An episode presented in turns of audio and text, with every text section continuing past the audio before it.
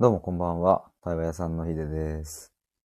えっ、と、ちょっと30分ぐらいですかね、ライブ配信したいと思うんですけども、えっ、と、最初にちょっとお知らせで、えっ、と、明日かな？明日の9月22日の夜22時から、ミシルさんとコラボライブをします。で今回のテーマは、ミシルさんのクズ男図鑑、最近発売されましたけど、クズ男図鑑の深掘りということで、まあ、僕も読ませてもらっているので、それについてちょっといろいろ質問したりとかしていきたいと思います。まあ、なんかあの、今回のクズ男図鑑はね、あの、クズ教、クズ男見極め教本と比べて比較的こう、あの、エンタメ性もあって結構面白い感じだなと、まあ、ミシルさんも言ってましたけれども、まあでも、きっとね、あの、きっとというか、そこの裏側にはいろいろこう、ミシルさんの思いとかね、あの、あると思うので、そこをちょっとお聞きできたらなと思います。で、もう一つね、あの、あれですね、来週の月曜日、9月25日の月曜日ですね。そこで、えっ、と、お昼の12時に、えー、新たかりチャンネルさんとコラボします。これは僕のもともと知り合いの方なんですけども、ちょうど1ヶ月ということで、その方がね、配信してから。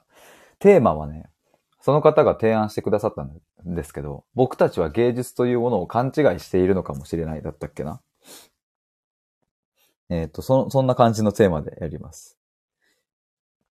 まあちょっとまたお知らせしますが、まああの、なんか、ああれですね、芸術という観点か、まあ対話の話とかもするかな。対話に興味ある方とか、よかったら来てもらえると嬉しいです。ということで、あの、タイトルにお悩み相談あればどうぞっていう風に書いておりますが、あの、今聞いてくださってる方、あの、まあ、何の悩み、何の悩み受け付けてんだよって話かもしれないですけど、あの、何でも大丈夫です。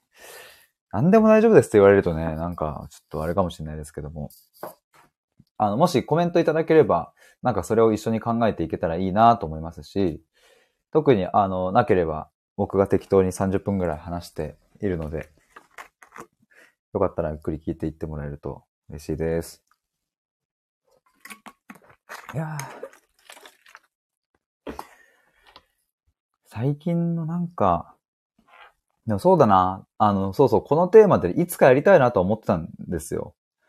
なんかこう、悩み相談的なね。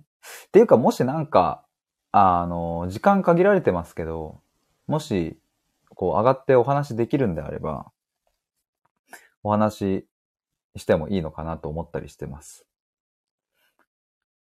でね、あの、このテーマでやろうと思った時に、なんか、どういう絞り方がいいのかなと思った時に、まあそのね、いろいろね、悩み相談って言っても人間関係の話だったり、恋愛の話だったり、仕事の話だったり、お金のことだったり、家族のことだったり、まあいろいろあると思うんですけど、まあ僕に、僕が、こうなんか普段対話屋さんとして扱っているもの、よく聞くものがやっぱいいのかなと思うと、まず一つは、えっと、家族のことですね。家族とか、親子関係とかですね。あとはね、えっと、自己否定についてもやっぱり多いですね。まあなんかちょっと極論みたいになっちゃいますけど、基本的にまあ自己否定に、まあ、つながるから悩みというものが膨れ上がるというか、苦しくなるわけでね。うんまあめっちゃ極論で言うと自己否定が1ミリもなければ、まあほぼ悩まないみたいなことになるわけですよね。その、なんだろうな、苦苦しい悩みはないみたいな。結構やっぱ、その解釈の問題でね、自己否定に結果つながっちゃうから苦しいみたいなのはやっぱあったりするので、なんか自己否定にまつわる悩みとか、こういう時になんかこんな自己否定があるんだっていう話とかも、ちょっとお聞きできたらいいなと思ったりとか。あとなんだろうな。今言ったのは家族関係でしょ親子関係、自己否定のこと。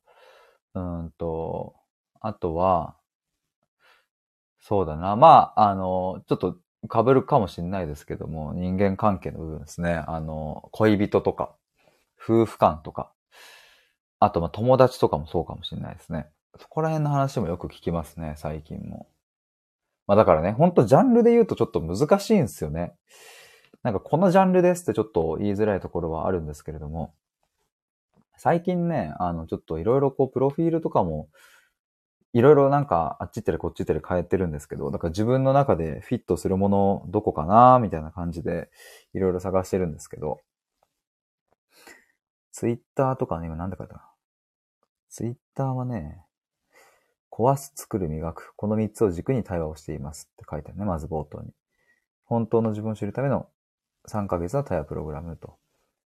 家庭環境、親子関係、人間関係、愛、信頼、自己肯定感、あ、自己肯定感とかもね、自信と。答えのないテーマを深めていく発信をしています、みたいな感じで、ツイッターの方はやってるんですけど、うん、自己肯定感とかもね。まあ、そもそも自己肯定感っていう言葉に僕は違和感があるけどね。まあでもそれがやっぱこう、うん、よく知られている言葉だから、まあ使ってますけど。あとなんだろうな。うーん。まあでも愛とか信頼のこの、ここら辺のテーマはやっぱり出てくるっすよね。話してると。あの、クライアントの方と話してると。出てくるな。うーん。あとなんだろうな。まあ死生観とかもそうだね。出てくるし。あとなんだろうな。まあちょっとそこら辺の話ですね。なんかあの本当にライトな軽いものでも何でもいいので、もしある方コメントいただければと思います。あとね、うんと、今日9月21日でしょ。もうそっか、10月になるのか。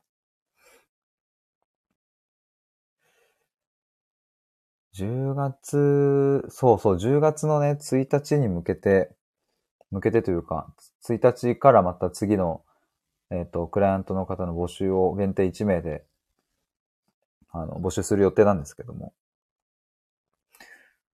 どういう形でね、今後も進めていこうかなとか、その辺が、日々試行錯誤でございまして、最近ね、ちょっとね、あれなんですよ。あの、なんだっけ。公式サイトだ。公式サイトをちょっと今送りますね。公式サイトをちょっとずつまた変えたりしてて、タイヤプログラムっていうタブを作ってね、そこにこうメッセージをもうすでにアップしてる状態にしたんですよね。今まではね、あの、毎月月初1日にこの情報を出して、公式サイトには載っけてなかったんですけども。まあでも、うん、どんなプログラムなのかっていうのを知りたいなと思った時にすぐ知れない状態になってるのはちょっとあれだなと思ったので、公式サイトの中にそのページを作ってね。てか、それを送ればいいのか。これで見れるかなちょっと今、リンクを送りました。ちなみに今日僕家から配信なので、外の家があんまり、あ、外の家じゃねえや。外の音があんまり入ってないと思うので、割かし静かめなんじゃないでしょうか。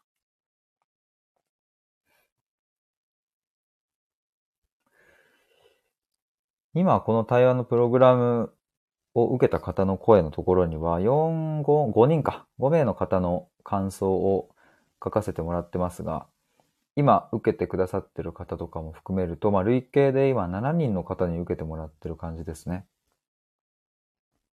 いやー、なんか嬉しいな、なんか、うん。去年の今頃は、まさか自分がこういう風なプログラムを作ってるとは思っていなかったので、まあ、いつかやりたいなとは思ってたんですけどね。去年の今頃何してたっけなクラファンか。え、ちょっと待って、去年の今頃クラウドファンディングしてたんだ。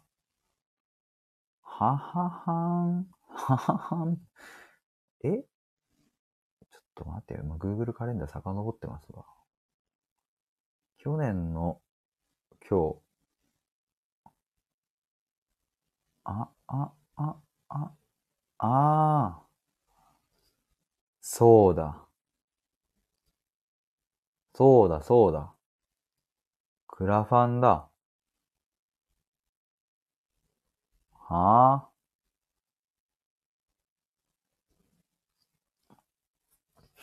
なるほどね。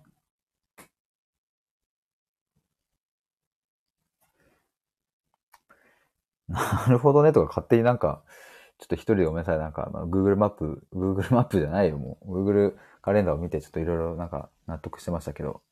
そうですよ。だから、まあ、去年の今頃には、想像していなかったですけど、おかげさまで、いろいろこうしてできるようになりました。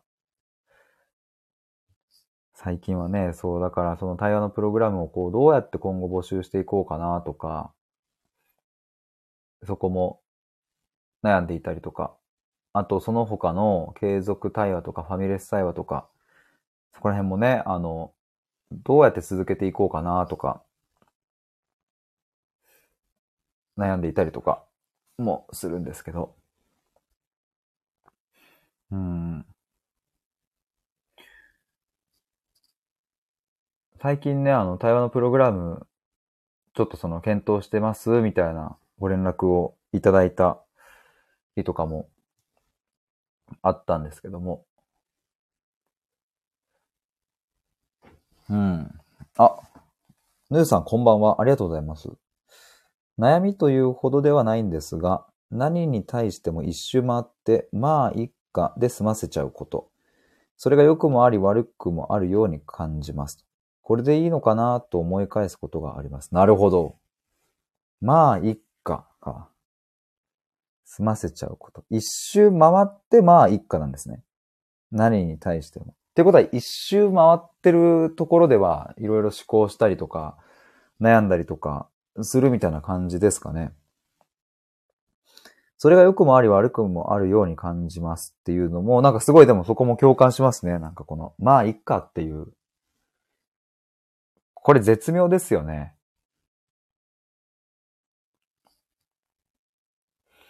絶妙ですよねっていうのは、あの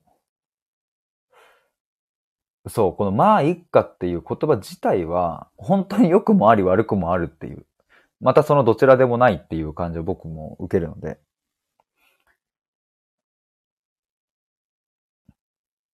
なんだろうな。だから本当にこう、時に投げやり、投げやりにね、まあまあいっか、みたいな。この投げやりのまあ一家が、よ、良い時もあるしね。だし投げやりになっちゃうのがちょっと微妙な時もあるだろうしとか。ヌーさん、私なりに思考し、悩み苦しみます。なるほど。やっぱそうですよね。一周回ってっていうことは、一旦そこ入るってことですよね。一周回って、で、まあ、一家で済ませちゃう。済ませちゃうっていうことは、本当は、もう少し何かどうにかしたいけれど、みたいな、なんかそういう気持ちがちょっとあるんですかね。だからこのまあ一家で済ませちゃっていることに関して、まあ良くもあり悪くもあると感じているけど、もうちょっと中身覗いていくと、本当はもう少しどうにかしたいみたいな望みがあるみたいな感じですか？ここら辺の感覚ってどうでしょうかね？いや、これ言語化するの難しいかもしれないですけど。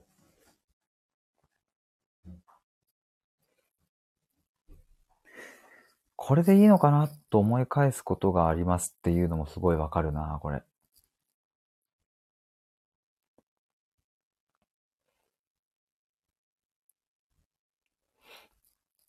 なんかね、あの、なんだろうな。うーん。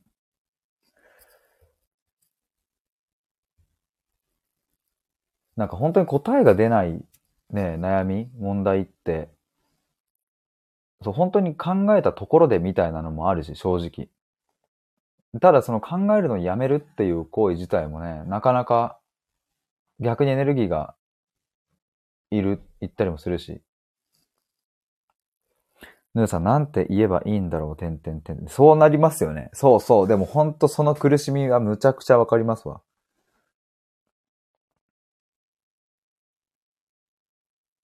うん。まあ、一家の、このニュアンスって、なんか再現すると どんな感じなんだろうな。あ、ミシルさん、こんにちは、こんばんは。明日よろしくお願いしますと。ちょうど今日のこの冒頭でも告知していたんですけれども、そう、明日の22時に、ミシルさんの本の深掘りをしますので、ぜひ皆さん、今聞いていただいている皆さん、ぜひ、ミシルさんのチャンネルにて、明日の10時ですね。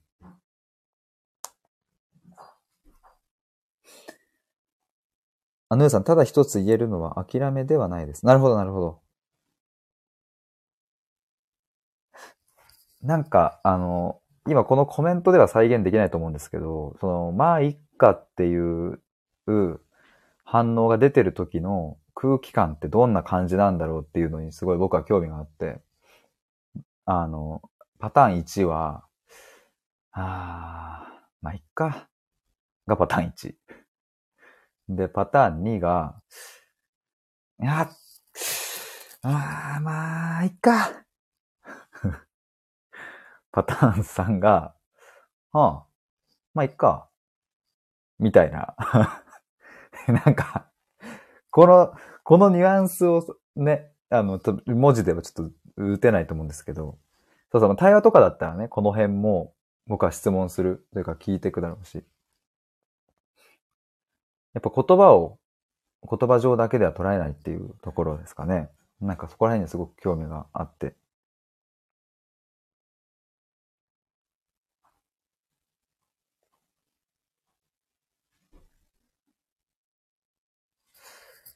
まあ、いっか。でも、まあ、いっかっていう言葉自体を深掘りするっていうのも面白そうだな。まあ、いっかだもんね。まあ、いっか。まあに結構含まれてますもんね。いっか、もう、いいよな、いいよね、みたいな。これ自分に向けて言ってる言葉か。うん。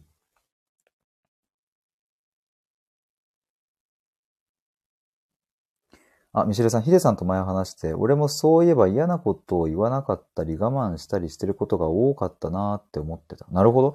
ヒデさんの悔しいって言葉がすごく印象的だった。俺もちゃんと伝えられるようになりたいと。かっこ相談にならなかったっていうえ えー、でもなんかそれ僕、え、伝えてよかったなってなんか改めて思いますわ。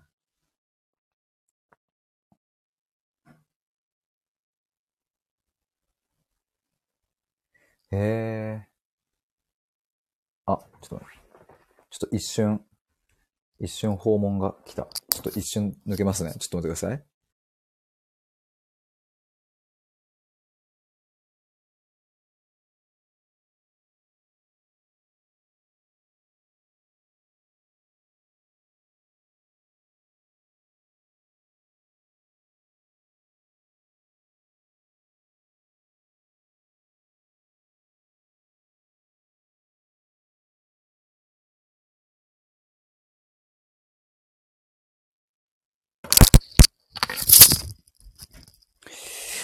あ、させん、させん。いやー、あ、ちょっと先にミシルさんの方、めっちゃかっこいいなと思ったの時。なるほど。ええー、嬉しいな。そうなんですよね。あの、そうそう。なかなかね、なんか、嫌な、嫌だなって思ったことを言うっていうのは僕はすごく苦手だし、エネルギー使うし、すごいドキドキしちゃうんですけども。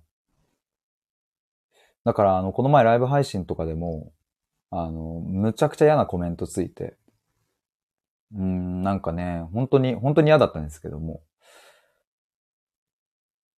でもなんかそういうものに対して、なんだろうな。うん、嫌だなっていう気持ちを言わずに言い返しちゃったりとか、するのって、後々ね、なんか後味悪いなっていうのがあったりして、やっぱ嫌なもんは嫌だってすぐその場で言えるっていうのってすごく大事だなって。で、まあ大事ってなんで大事かって言ったら、まあ自分の感性をちゃんと自分で守るっていう点においてですね。嫌なことを言われてるのに嫌だって言わないっていうことは、つまり相手を守っちゃってることにもなると。その言葉すごく嫌ですっていうことを言った時に相手は何かハッとして、ああ、申し訳ないっていうふうに言うかもしれないけど、それで傷つくかもしれないけど、うん、なんかまず守るべきは自分じゃないかっていう問いとかが僕の中にあってね、まあそれがなかなかできない人生だったから、なんか、今もね、全部できるわけじゃないですけど、そうしたいなっていう思いがあって、なんかそんな話とかもね、そういえばミシェルさんとして。いや、嬉しいな。ヌーさん、ありがとうございます。空を見上げた時の感じです。さっきのはまあ一家の話ですね。まあ、いっか。ですかね。今一応僕も上見てやってみました。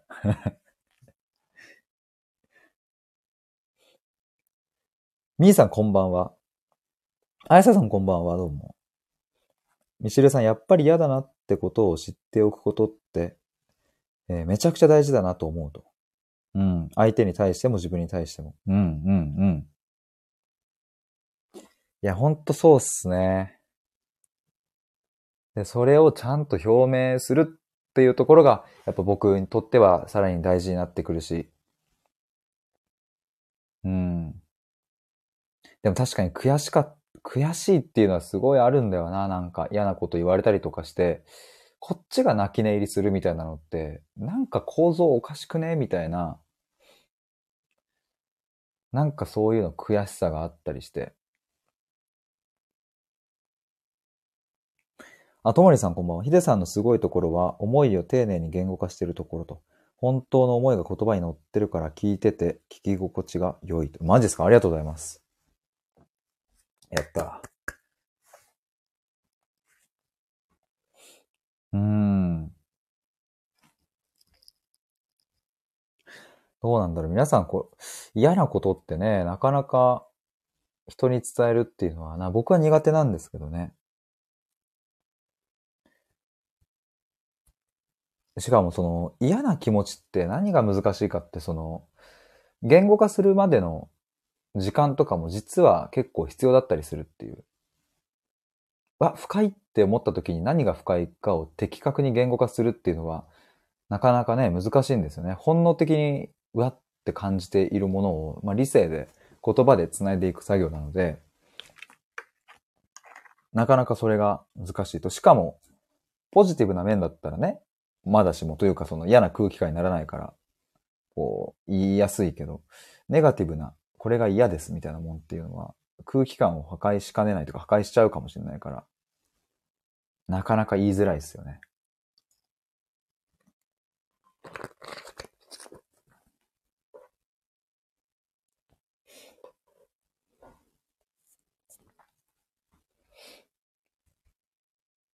えー、でもなんかそうだな。そうだなって言ってたな。あ、せいさんこんばんはどうも。さっきあの、ヌーさんになんかあの、一つ目の、こう、お悩み相談あればどうぞみたいな感じで僕、書いてるんですけど、ヌーさんにちょっとこう出してもらったんですけど、で、ヌーさんもね、これ、まあちょっと若干話ずれるかもしれないですけど、こう、なんて言えばいいんだろうみたいな、そういう悩みうん。しかも悩みというほどではないんですがっていう風な前置きもしてくれてますけど、そう、なんかこういうものってね、すごく言語化が難しいし、ね、なんかニュアンスとか空気感で取っていく、いかないといけない。まあただそれを一人でやるっていうのは、まあめちゃくちゃ難しいなと思うので。だから嫌だなっていうそういう感覚とかも、最初はね、なんかこう、対話で人に出して話すみたいなのはすごい必要だなと思うんですけど、まあだから僕は、あの、クライアントの方と一緒にそういうところにも踏み込んでね、何が嫌だったのかとか、うん。ちゃんと汚い言葉を使って、あいつはうぜえと。あんなやつ本当にクソだなみたいなのを、ちゃんと言うっていう。いや、そういうのも本当大事だなと思うんですよね、なんか。でね、あの、そう、僕、今汚い言葉を使って言いましたけど、別にこれを本人に伝えろっていう話でもなくって、あいつクソだなとか、マジでうぜえわって思ってる自分を自覚するし、まあ、信頼できる人にそれを共有できるっていうのが一番ね、いいなと僕は思うんですけど。で、その人に話したところで絶対にね、広まらないっていう。なんかそういう信頼感がある上での誰かの悪口とかって、もう僕はね、もうむちゃくちゃいいなと思うし。それは果たして悪口なのかっていう、ね、なんか問いにもなり なりますしね。だし、悪口は本当に悪なのか、悪いのかっていうのもね、正直わかんないし。まあ、悪口を、うん、面と向かって、相手が傷つく形で、要は誹謗中傷みたいな形で投げつけるのは、僕は嫌だし、そんなこと絶対にしないし、されたくもないし、それはもう僕ももう、そこは反対ですけどね。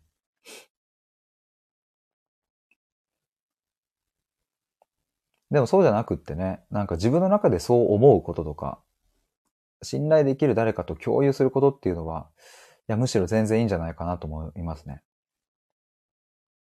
だからね、誹謗中傷する人もさ、別にさ、心の中で思っとけよっていう。別に思っとく分にはいいんだからって、誰かがキモいとかうざいとかさ、なんであれ言っちゃうんだろうなってマジで不思議でならない。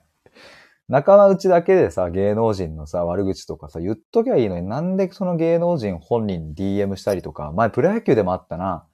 プロ野球の、あの、日ハムの選手に対して DM でね、すごいひどい誹謗中傷を送ってて話題になりましたけど、なんでああいうの言っちゃうんだろうね。もう本当に、なんか、嫌だなあ言うの。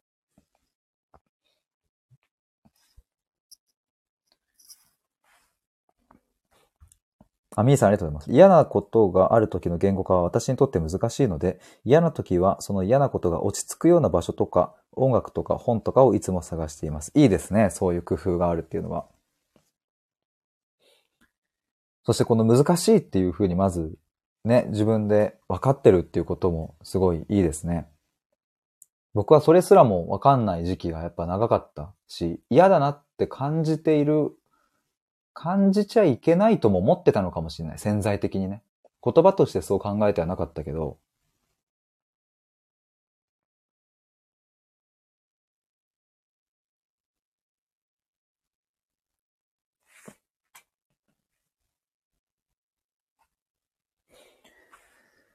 えー、これちょっと、なんか、あれだな。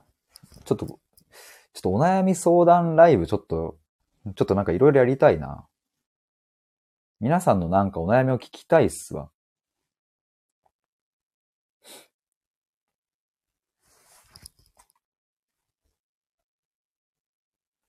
それこそミシルさんもその恋愛相談受け付けますみたいな感じでされてる時ありますけど、そう、僕もね、あの、そう、皆さんのそういう今抱えてる、まあ、今日現在抱えてるね、悩みとかをお聞きしたいなとかって思いながら、その、なん、なんてタイトルがいいんだろうって、前からずっと悩んでて。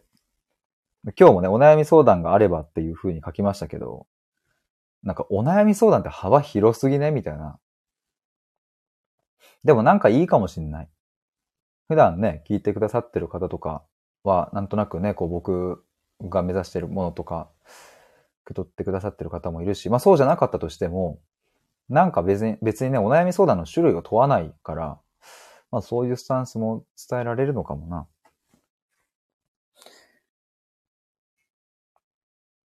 ともりさん、お悩み相談ライブ恋愛編とかカテゴリーごとの相談とか。ああ、確かにそういうのもいいですね。何々編みたいな。家族編とか、親子関係編とか。何でも編もあってもいいかもしれないですね。確かに、それはありだね。ヌーさん、喜怒哀楽感情はその時伝えていますと。ただ言い方がストレートになっちゃうから必要以上に傷つけちゃってると思います。だから丁寧になることが私には必要な課題だなと思ってます。なるほど。言い方がストレートになっちゃうっていうのは振り返ってみるとそうだなとか自覚するみたいな感じですかね。まああと相手に対して相手から言われるとかそんな感じなんですかね。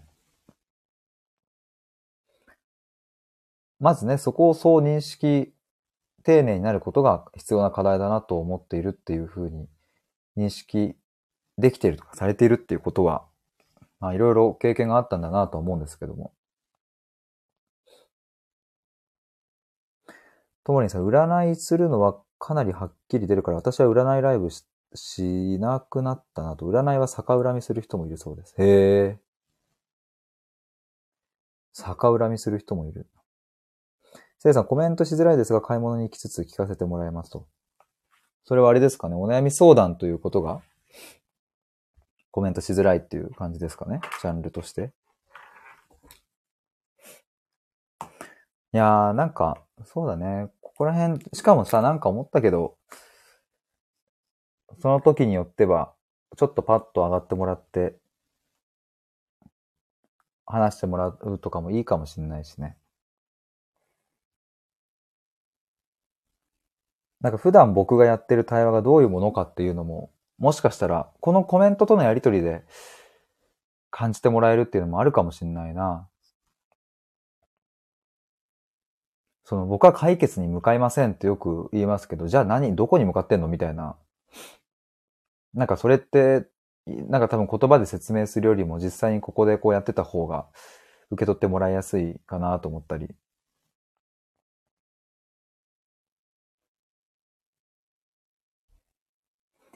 ともりさん、お悩み相談だと逆恨みしなそうと。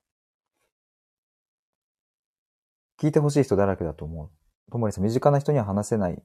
でも話したい人は多いと。うん。せいさん、お悩み相談はありがたいですが、天気が微妙な夜の買い物でコメントがやや難しいです。ああ、なるほど、なるほど。そっか、今天気微妙なのか。ああ、ちょっとでもこれありだな。いや、皆さんありがとうございます。そしてちょっと今潜って聞いていただいている方も結構いらっしゃってありがとうございます。ちょっとこれあれだな。明日、今日もう一回やろっかな。ちょっとこの後、ちょっと僕お腹空いちゃって今 ちょっとご飯をちょっと食べようと思うんですけど、ちょっと今日の夜、まあわかんない。何時かな ?8 時、9時 ?10 時？ちょっとわかんないですけど、もう一回同じテーマでライブ配信しようかな。せいさん、田舎で地面に虫がいるか見つつですしと。ぬーさん、ヒデさんは悩んだ時、どのタイミングで人に相談しますか？なるほどね。え、こういう質問もいただけるのめちゃくちゃ嬉しいな。悩んだ、悩んだ時、どのタイミングで人に相談するか？うん。そうだな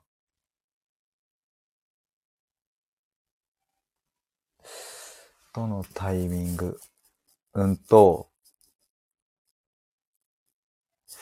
一通り自分なりに考えて、解釈し直して、自分なりの意味を見出して、っていうそのプロセスを一通り踏んだ上で、あ、これ自分の視点だけじゃ無理だな、ちょっと苦しいなのタイミングが多いかなと思ったりしますね。まあ、あの、その時のものによりますけれど、基本的にすぐ相談するっていうのは僕はあんまりしないかもな。まず一旦考えるっていうのが僕のスタンスとしては大きいかもしれない。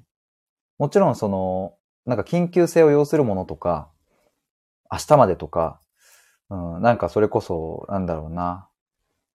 今日どうにかしないと、今週中にどうにかしないと、みたいなものは、えっ、ー、と、その自分の思考の荒さがあったとて、早い方がやっぱ絶対いい。その判断をした時には、その直感に従って伝える時はあると思いますね、周りの人に。ただ、まあ、どちらかというと、というか、かなりの確率で僕は一旦考える。一旦考えて自分なりの意味を見出そうと思考し続ける。それでも無理だなって、もうどうしたって無理だなっていうのが分かったタイミングが多いかなと思います。あ、キラリンさんどうもこんばんは。お悩み相談とまでいかなくても今日のモヤモヤとか、親を聞いてみたいなライブは楽しそう。確かに。今日のモヤモヤ聞かせてくださいとかもいいかもね。あ、それちょっといいかもしれないですね。最近あったモヤモヤはとか、親親について聞かせてみたいな。親ライブいいっすね。親、親に親と、親親ライブみたいな。ちょっとあ、すぐちょっと こうなっちゃうんですけど親に親親いいかもな。僕、親子関係の話むちゃくちゃするんで、クライアントの方と。え、親に親いいかもな。ちょっとごめんなさい。なんか急に興奮してきちゃったな。あやささん、フランクな感じで楽しそうってありがとうございます。ぬさんもありがとうございます。親に親。せいさん、小さなモヤモヤを話せるといいですよね。うん。えー、ちょっと親に親ライブしたいな。えー、ちょっといいかも。今日この後夜やってみようかな。キラリさん、軽い感じでと。でもヒデさんなら深掘れるよ。うん。いや、ありがとうございます。そう。僕は過去に重軽石秀丸っていう謎の芸名、芸名じゃないや、なんかラジオ名つけてたんですけど、その名付け親キラリンさんがね、重軽石って僕に言ってくださって、そう、重軽石ってね、どっかの神社にある石でね、持つ人によって重いも軽いもこう、認識が変わると。重い人もいれば軽い人もいるみたいな。まあ、そこから取ってね、ヒデさんって、なんだろうな、世間で言う重い話を別に軽く聞くわけでもないし、とか、で軽い話をわざわざ重たくするわけでもなく、なんかフラットに聞いてくれるよね、みたいな。だからすごい話しやすいみたいなのを、これ言ってください。去年の1月、2月、3月の対話コミュニティの時ぐらいですよね。なんかその辺で言ってくださって、僕ずっとそれ心に残ってるんですけど。でも、あの、そう、軽い感じで、でも深掘れるっていうのは、なんかもしかしたらそれは僕の強みかもしれないですね。楽しく深掘れちゃうっていう。せいさん、子供にだってもやっとしますと。あ、それも全然あるとも思いますね。これはなんて言えばいいんだろう。子供、子供やもや？ちょっと語呂微妙だな。子供やっと。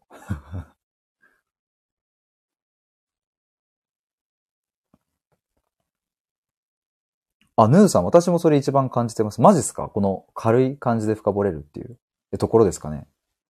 え、か、あれ？セイさんの方かな？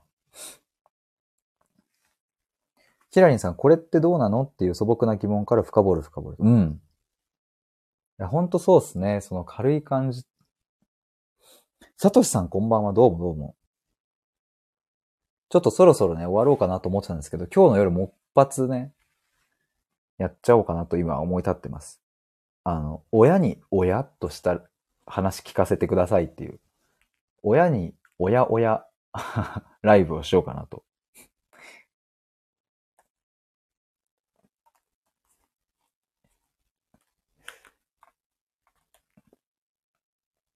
あ、皆さん、軽さに嫌さがない。うわ、めちゃくちゃ嬉しいな、それは。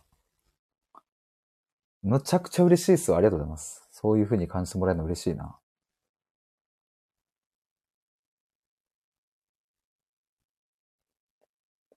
いや、ほんとね、でもその、重たい、重い話を、重く聞いちゃうのもなんか、その相談者側としてはそんな求めてることでもないしね。かといって軽く聞かれるのもね、みたいなね。その絶妙なところありますもんね。いや、嬉しいな。まあ、だしね、そもそも重いとか軽いって何なのっていうのはよく僕も思うというかね。まあ確かに一般的に、社会的になんかこう、ね、あの、やっぱりこう、命にまつわる話とかっていうのは重たいとか言われるかもしれないですけれども、果たして重たいのかっていう。もう過去にね、あの、スタイフの、これもコメントでね、なんか愛についてのお話をしてるときに、えー、っと、なんか、テーマ重た、わらわらみたいな感じでコメントが来てね。まあその方は別に多分悪気なく僕に言ってきたと思うんですけど。なんか、あ、これ重たいって感じるんだと思って。その家族、愛みたいな。でもそれを重たいって感じるってことは、その人にとって重いテーマであるっていうことだよなと思って。あ、重いんだ、これ、みたいな。僕はあんまり重いと思わないので、そういう命の話とか、家族の話とか。まあ、じゃあ逆に軽いって何っていうのもね、難しいですね、これも。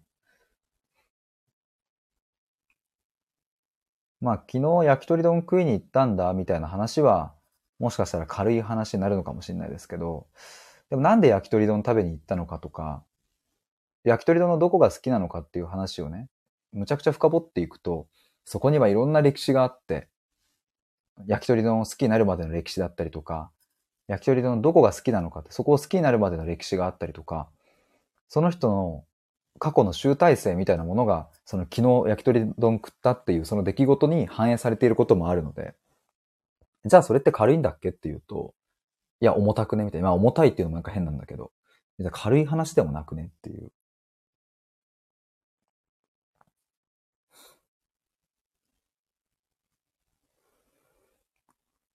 ともりさん、愛や家族重たいと思うのは人の人の解釈ですね。と。超大切な話だもん、愛や家族って。うん。まあ、僕もそう思いますね。キラリンさん、軽い思いの定義も面白そうですね。と。いや、確かに。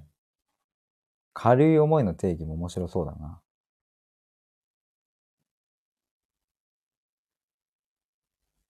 確かにな。僕にとっての思い、僕にとっての軽いって何なんだろうな。なんか今パッと思いついたんですけど、なんか、なんとかしてくださいみたいな。もう、対話屋さんがいないとダメなんですみたいな。これは重い。もう私は一人では立てません。どうすればいいですか？みたいな。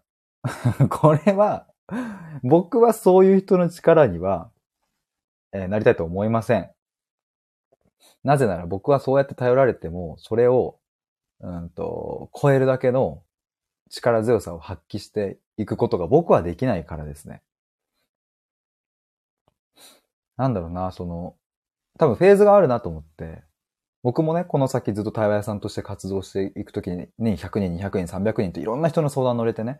で、僕も、こう自分で仕事がもっと展開できるようになって、もっともっと自分の力がついて、余裕が生まれて、えー、視野も広くなってっていう時にはもしかしたら、そういうふうにこうぐわっと頼られた時にも、あの、どしっと構えて、その人の力になるってことは、いつかできるのかもしれないけど、今の僕には、そこまでこうガッと来られた時に、僕はそれは、あの、受けれないので。だからあくまで自分と向き合いたいんだっていう、そういうこう、積極的な意志を持った方と僕はお話ししたい。と思うし、僕は今そういう人の力になれると思うからね。でも思いで言うと僕、今の僕にとって思いっていうのは内容よりもそういう関わり方みたいなとこになってくるかもな。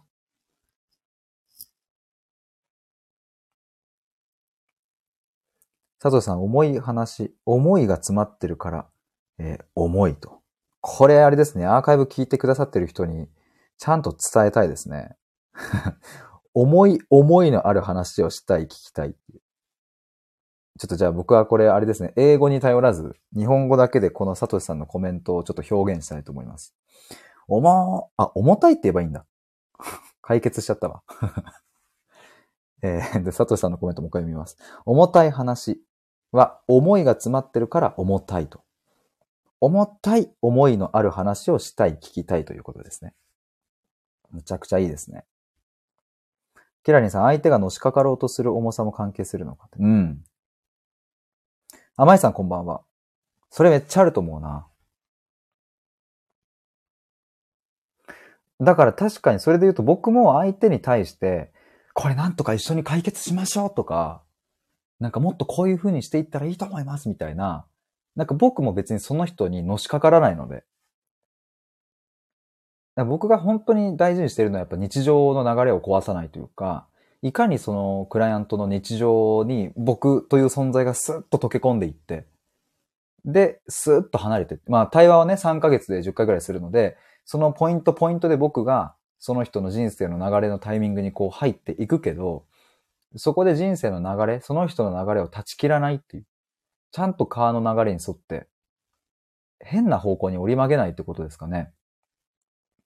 だからなんかこう無理にこういう目標を立てて頑張りましょうとか、なんか一週間振り返ってみてどうですかみたいな、PDCA 回しちゃいましょうみたいな、そんなことを僕は一切しないので、いかに流れを見極めて、その人の人生の流れに添えるか、日常に添えるか、その波に乗れるかって。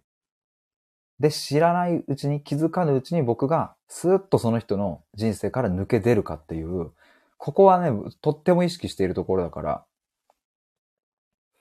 だから多分、その、あれかもね、重たくない、その、さっきヌーさんも軽さに、えー、嫌さがないって言ってくださったのは、まあその、コミュニケーションにおける軽さに嫌さがないっていう意味合いが強いと思いますけれども、もうそもそもの僕のスタンスとして、そういう、なんだろうね、相手をこうどうこう変えるとか、俺が助けるんだとか、なんかそういうことを思ってないっていうのはでかいかもしれないですね。だからそれで言うとね、なんか、うん、重い軽いっていうのは、僕にとってはそのやっぱ関係性におけるっていうのが結構強いのかな。キラリンさん、ヒデさんは相手の重さをそのまま受け取らないんだよね。きっとと。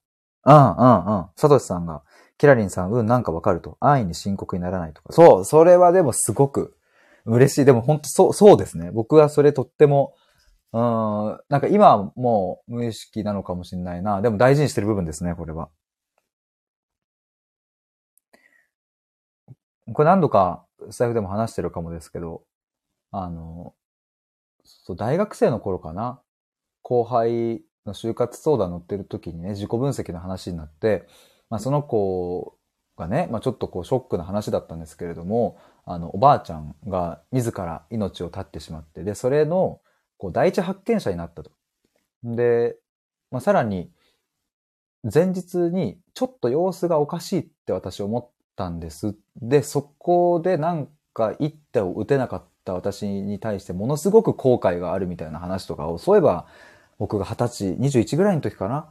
に聞いてたんですけど、やっぱそういう時も、うん、今思うとね、当時はやっぱりショック、びっくりしたけれど、びっくりしたから、ちょっと鳥肌立った感覚はあったんですよ。そういう話聞いた時に。でも、ここで僕が、え？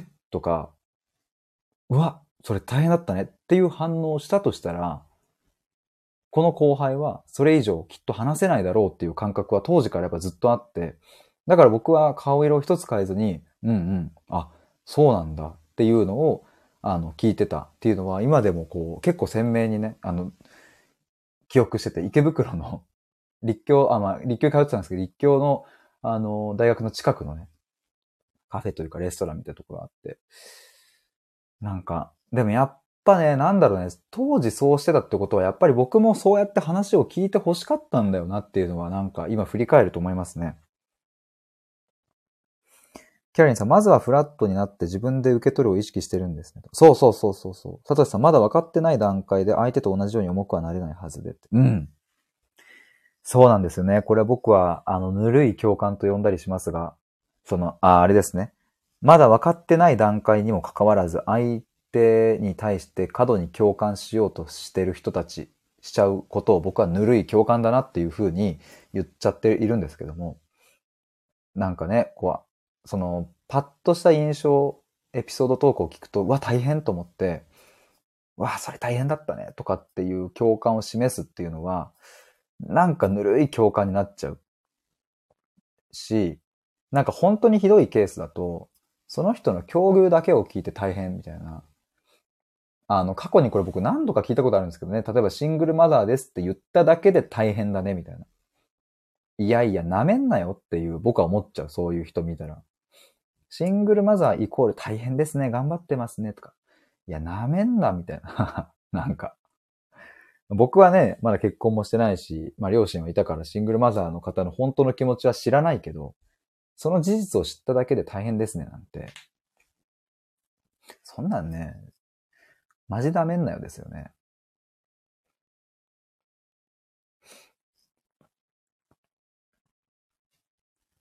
サトシさん、ぬるい共感あるなと。見たことあると。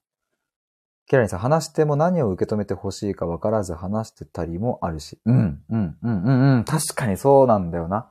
そうそうそうそう。結局ね、受け止めてほしいものがわかんないから話してるのに、なのにっていうなんか変に受け止められちゃうと、いや、まだ球投げてないんですけど、みたいな。まだ何も投げてないんですけど、ストライクとかって言われて。え、いや、あの、え、まだボールこっちにあるんですけど、みたいな。サトシさん、舐めんなよ、本当だわと。サトシさん、涙に安易に反応するのも危うさを感じる。あー、なるほどね。それあれですか？なんか例えば、クライアントの方がこう話しながら涙を流されてるときに、こう聞き手側が、いいんですよとか、あの、ゆっくりです、大丈夫ですよみたいな、こう角度に寄り添うみたいな、そういうイメージですかね。泣けるときに泣いてくださいみたいな。佐藤さん、うんうん。ああ、もう、共感でございます。涙を流す。いや、本当にね、それは共感でございますわ。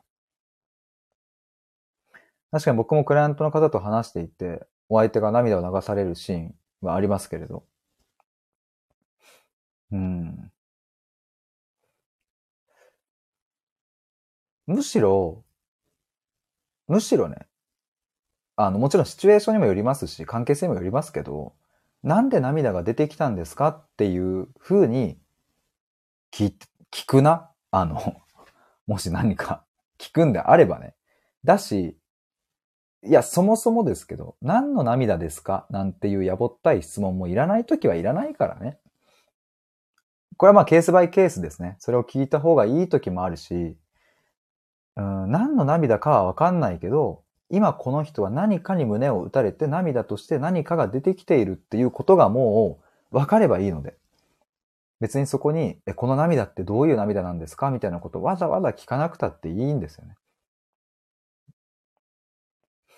っていう時もあるしね。聞いた方がいい時もあるし、ちょっとそれは何とも言いづらいですけども。ケラリンさん、過度な寄り添いに慣れすぎてしまってるかもと。うん。うん、あるな。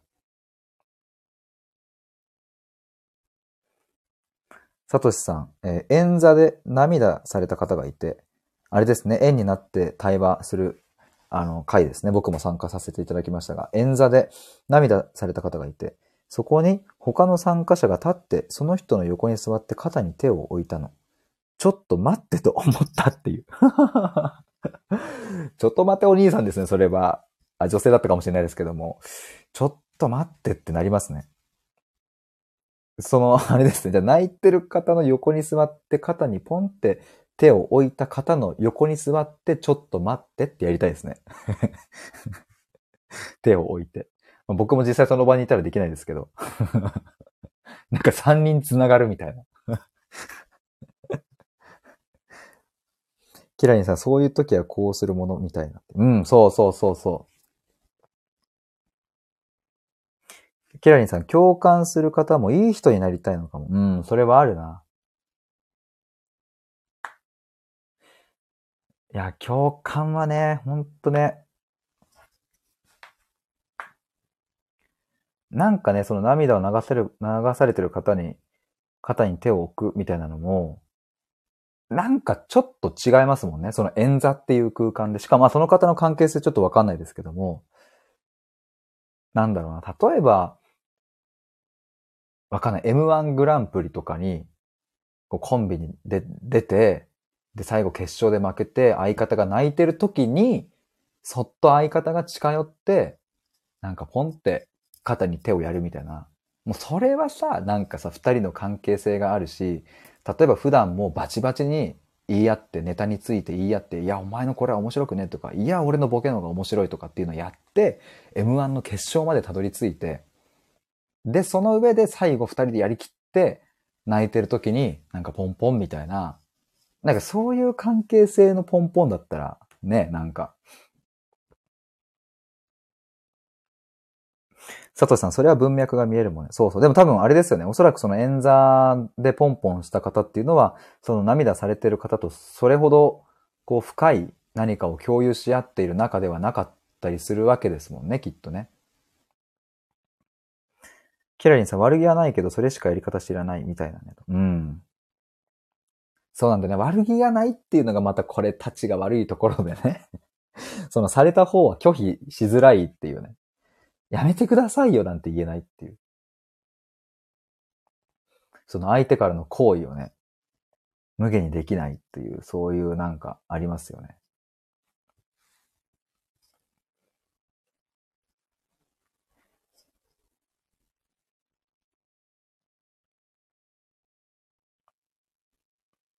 いやー、ちょっと、これは面白いな。ちょっとなんか、いろんな視点が見えてくるな。だし、ちょっと今日話した話も、対話の学校のちょっと本の執筆の方にも、書けそう、書けそうっていうか、むしろ伝えたいところですね。ぬるい共感はするなっていう。マジなんかぬるい共感するくらいならマジ黙ってそこにいた方がマジでいいからって、なんかその、本当になんか思っちゃうな、なんか僕はね。それはプロの聞き手に対してね、結構思うな。それを仕事にしてる人に対してかな。特に思うのは。あ、サトシさん本読みたいと。ありがとうございます。キラリンさん11月1日と。サトシさん手帳に書いとくべって。やったありがとうございます。いや、皆さん、あの、そうなんです。僕はいつか本出したい、いつか本出したいと、去年、一昨年ぐらいからずっと言い続けているんですけれども、まあ、ね、あの、言い続けたってね、それは叶わない話で、もうだったら自分からまず書いちゃう、書いちゃおうということで、11月1日に出版しますって言いました。します。が、あのー、出版しますと言いつつも、あれですね、紙の本でするわけじゃないので、あの、おそらくこうノートとか、そういう、うん、オンライン上に上げる媒体になると思いますけれども、まあ、ただ僕としては、その文字数とかね、そういうものをなんか含めて全部こう本、本のようなね、本と全く同じ形にして、まあ、ただ媒体が紙じゃなくてオンラインみたいなところで、まあだから出版しますって言ってますけど、まあ一応タイトルはね、対話の学校なんですけども、うん、ちょっとまだここについては仮決めですね。タイトル変わるかもしれないですね。いや、そんなところで、えー、1時間そろそろ経ちますので、ここらで終わりにしたいと思います。ちなみに最後にもう一度告知すると、えっ、ー、と、明日の22時にミシルさんと、えっ、ー、と、コラボがあるっていうのと、えー、来週の25日のお昼の、えっ、と、12時か。12時に、えー、僕たちは芸術を勘違いしているのかもしれないというテーマでコラボしましょうという依頼を受けましたので、えー、ちょっとそういう面白いタイトルでコラボします。僕の元の知り合いの方なんですけれども。もしよかったら聞いてもらえると嬉しいです。佐藤さん、そういえば僕の YouTube チャンネルも対話の学校だ。あ、マジっすか？え、そっか。ちょっと僕、YouTube 見させてもらいましたけど、チャンネル名が対話の学校なんですね。おー、キラリンさんもおーって。いや、対話の学校ね、ちょっと本当に、いや、マジでなんかいつか、ちゃんと学校、その何、場所ドンって借りて、学校みたいに作りたいな